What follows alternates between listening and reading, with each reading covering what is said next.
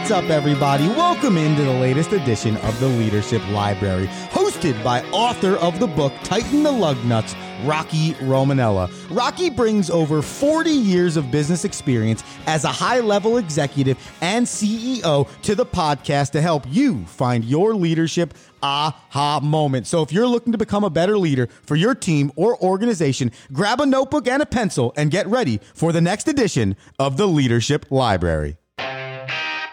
Welcome to the Leadership Library. I'm your host, Rocky Romanella. We're going to wrap up succession planning and we're going to talk a little bit about this debate of the promotion from within. It's an interesting debate. We've talked a lot about it in previous episodes. We talked a little bit about it under the topic of faith in this in season seven when you have faith in your people. Uh, you believe in them until they're ready to believe in themselves. We talked a little bit about it in previous seasons and in previous episodes about that promotion from within and how I was a benefactor of promotion from within and how inside an organization it really helps uh, promote people to want to being part of the organization. It's a great way to retain top talent inside an organization. In fact, we just talked about it in the succession planning process. But the debate is organizations that only promote from within. I think it's a little bit of a hybrid while I am a benefactor of the promotion from within policy, not every opportunity clearly should be from inside an organization if you don't have the skill for that particular uh, opening that you have. For example, in the early days when you know, uh, I'm showing my age here, where maybe you didn't have a complete IT organization. Well, in those early days, you promotion from within and you couldn't pick anyone to be your CIO. And so I think the promotion from within policy would be one at that point where, okay, now we may be hiring a CIO from the outside. We start to build that organization. Maybe in the future, next five or 10 years, we now have a, a, a very full, a very vibrant, uh, you know, um, IT department, and now we're building a session session process in there, and we move to more of a promotion from within. So I think it really comes down to that identification of the skill you need in that potential opening. If the opening can be filled from within side, I think it's always a good thing to do because it's part of that career development process.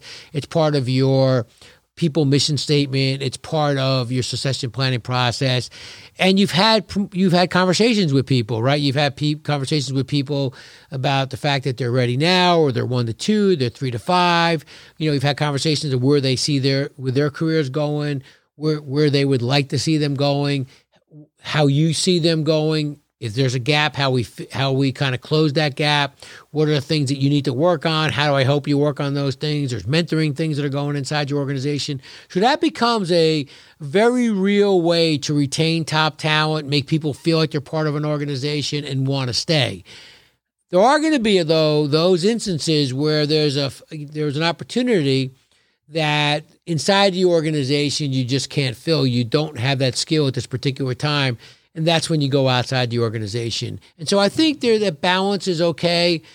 I think you could be an organization that that you you know kind of tell your people we promote from within, but clearly there's going to be those opportunities where organizations need to go out and get the talent and go out there and understand that you know we don't have that inside our organization at this point, but through the succession planning process, we could get to the point where that could be filled from the inside someday. So it's an interesting debate. I lean towards a promotion from within process with the understanding that when it comes time for the talent and you don't have that talent inside your organization at this particular time, then I think it's important to go outside the organization and get the right talent. Thank you for being part of this uh, debate. Remember, your people are your most important asset. The clearly the differentiator between organization isn't the equipment, isn't the technology, it's the people. Without the people are the ones who ex, ex, you know who execute your brand, who are closest to the customers, and they're really your brand promise. They execute your brand promise on a daily basis. Never lose sight of how important your people are. Thank you for listening to this edition of the Leadership Library. If you want to get in on the action, head to tightenthelugnuts.com or shoot an email to Rocky Romanella at gmail.com and Rocky will answer your question on one of the next episodes. And until then, remember the pace of the leader determines the pace of the pack. Thank you for listening.